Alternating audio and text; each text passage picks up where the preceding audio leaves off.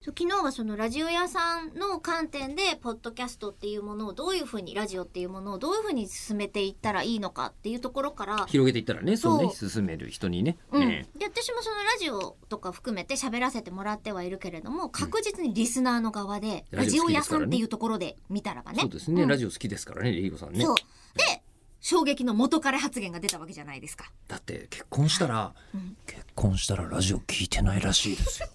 ええあのもーういやでも、あいつ会いに来るんですよ元彼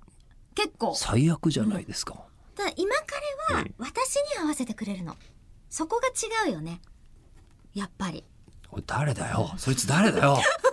いやあのだから元彼っていうそのねラジオって自分を合わせる自分を律したりとか正したりとかそれこそ時間を正しく教えてくれたりとか時報がきっちり流れたりとか、うんうん まああのあれですよねラジコとかを使って聞いた場合多少ずれますよっていうことはお知らせはしてますけれども、またラジオファンだから厳密だよ これ、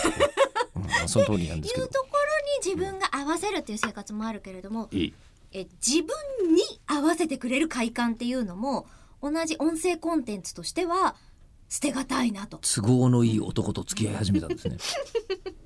だから、はいはいでなった時にですよ、うんでも本当にそのまあ番組って取捨選択の数がめちゃくちゃ多いわけじゃないですか、そうですねうん、今彼のファッションセンスすごいわけですよ何でも揃えてくれるともうそうするとえーありすぎて困っちゃうエリコどれを選んだらいい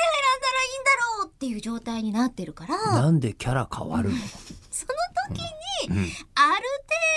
程度、うん今彼のパパが出てきてくれて、おすすめはこれだよって言ってくれると、取っかかりやすいんじゃないかなっていうのが、私にとってのジャパンポッドキャストアワーズ。長かった。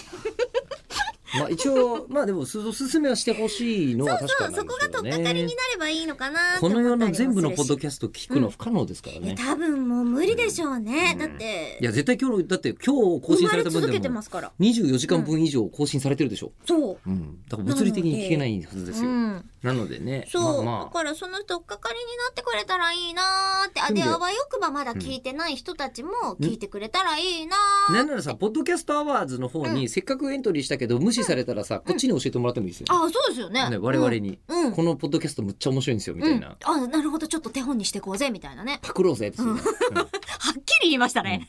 企画屋さん。ああでもさ YouTuber とかはさみんなコラボとかやってるよね、やってます、やってます。うんなんパクでリじ俺ゃなたいちやってないんだ、だからまだそこの島同士が、うん、もしかしてこの、ポッドキャストアワーズで結びつきが生まれてくる世界もあるんじゃないですかそうねあはいちょっとやりましょうやコりまラしょうボのお申し出、お待ちしております。すお待ちしております柔軟ですよかなり